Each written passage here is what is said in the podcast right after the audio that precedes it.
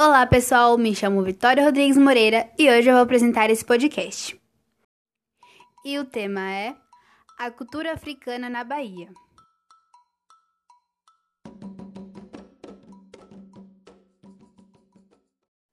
Os primeiros negros que chegaram ao Brasil desembarcaram no Porto de Salvador. O maior grupo de africanos que chegou no recôncavo baiano foi o sudanês, vindos de etnias como iorubás ou de nagôs. Todos sofriam, muitos apanhavam ou até morriam. Mas, com o passar dos anos, a vida deles foram até que melhorando. Assim, junto com eles, trouxeram também a sua cultura,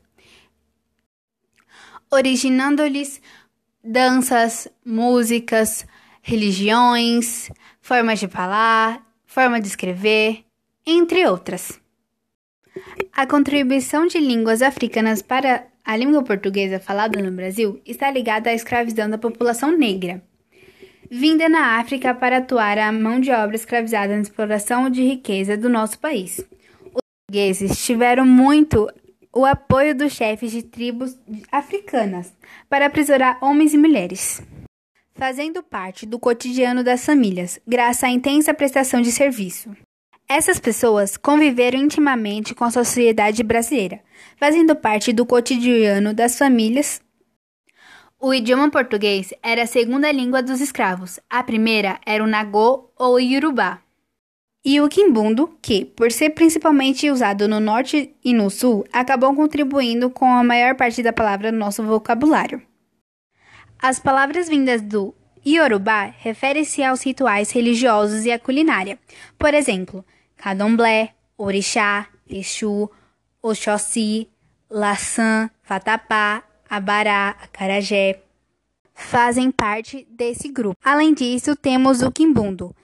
Ele é mais geral, ele está ligado no modo de vida dos escravos, com caçula, cafuné, molambo, quitanda. Além do mais, temos o quimbundo. É mais geral, ele está ligado no modo de vida dos escravos, com as palavras caçula, cafuné, molambo, quitanda, bangué, selasa, mucambo, samba, batuque e entre outros. Hum, e chegando na parte que eu mais queria falar, a culinária. Bom, um dos pratos mais conhecidos lá é, a, é o acarajé. É um bolo de feijão fradinho, temperado e moído com camarão seco, sal e cebola, frito com azeite de dendê. Não só isso, o acarajé também ele pode ser complementado com várias coisas que fica muito gostoso, principalmente com pimenta. Lá na Bahia, eles meio que fazem uma pegadinha com você. Eles sempre perguntam se você quer quente ou frio. Na verdade, eles não querem saber se ele, sobre a temperatura. Ele quer saber se você quer com pimenta ou sem pimenta. Bom, depois temos a farofa também, que é um prato é, lá, né? Um complemento não só típico da Bahia, ele também é bem conhecido em outros estados e outras regiões também. Temos o quimbobô ou quimbombo, que é nada mais nada menos que o quiabo. E por fim, é, temos outro prato bem conhecido também como vatapá, é uma comida que tem por base pão amolecido ou farinha de trigo. Aqui se acrescentam carne de peixe desfiada, camarão fresco, camarão seco, leite de coco, amendoim e castanha de caju, torrados e moídos, além de temperos, azeite de dendê e pimenta malagueta. Hum, e a música nem se fala. É outra coisa maravilhosa que tem. É parecida com a comida, muito boa.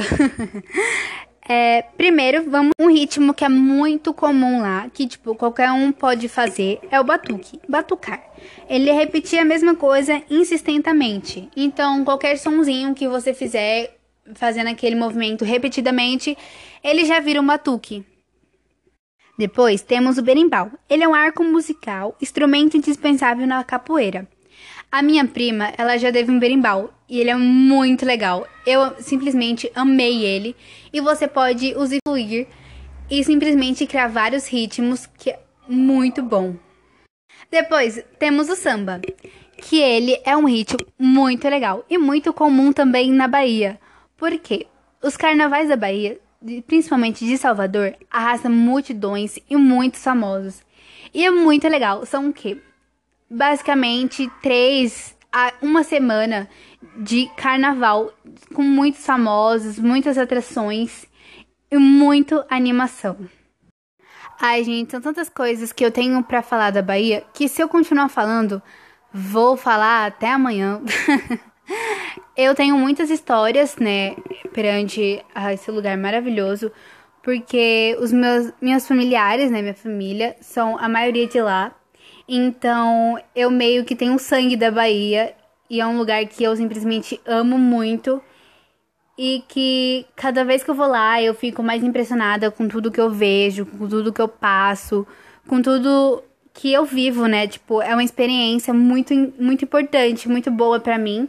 E até porque traz conhecimentos e meus familiares também contam bastante histórias sobre o lugar, sobre o que eles já passaram, sobre a fome, né? Sobre as regiões mais pobres que não têm condições, tanto é, sobre escola, tanto sobre alimento, tanto sobre ensinamento.